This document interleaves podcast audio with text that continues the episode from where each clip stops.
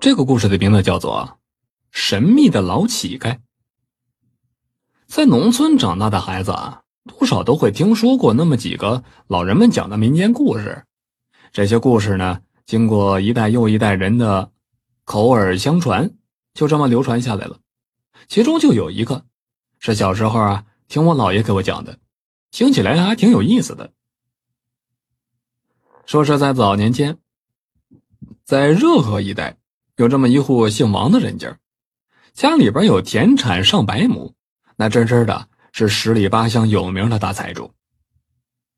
有一年呢，这老王家盖新房子，要办酒席，得请亲戚朋友吧。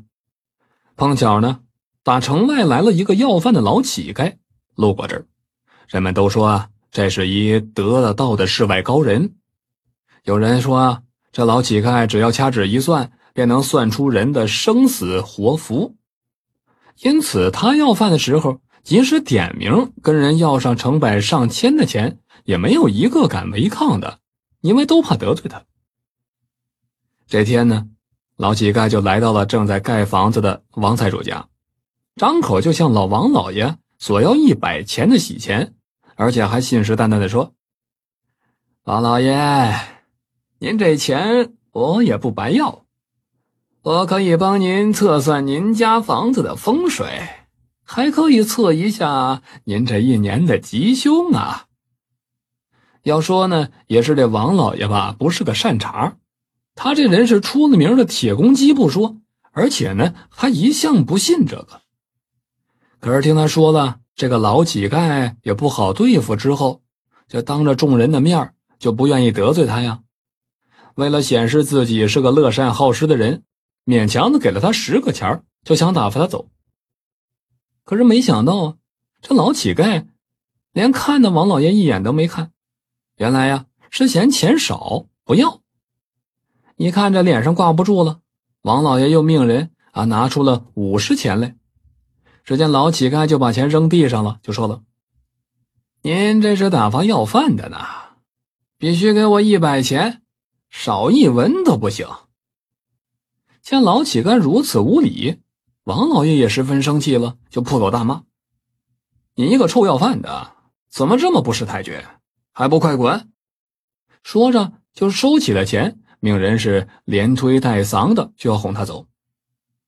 只听那老乞丐在身后气急败坏的说：“舍不得这一百钱，我看你是要钱不要命了，你可不要后悔。”本以为这事儿就这么过去了吧，可是没想到，当天晚上，这王老爷突然就感觉肚子疼，而且呢，不光自己，连自己的夫人和老母亲也开始肚子疼，并且是上吐下泻不止。最后呢，都到了大口大口的吐血的地步了。这王老爷害怕了，心想了，这没准是那老乞丐搞的怪吧，就连忙带上一百个钱，再去找那老乞丐帮忙。恳请他救救自己和家人，放自己一马。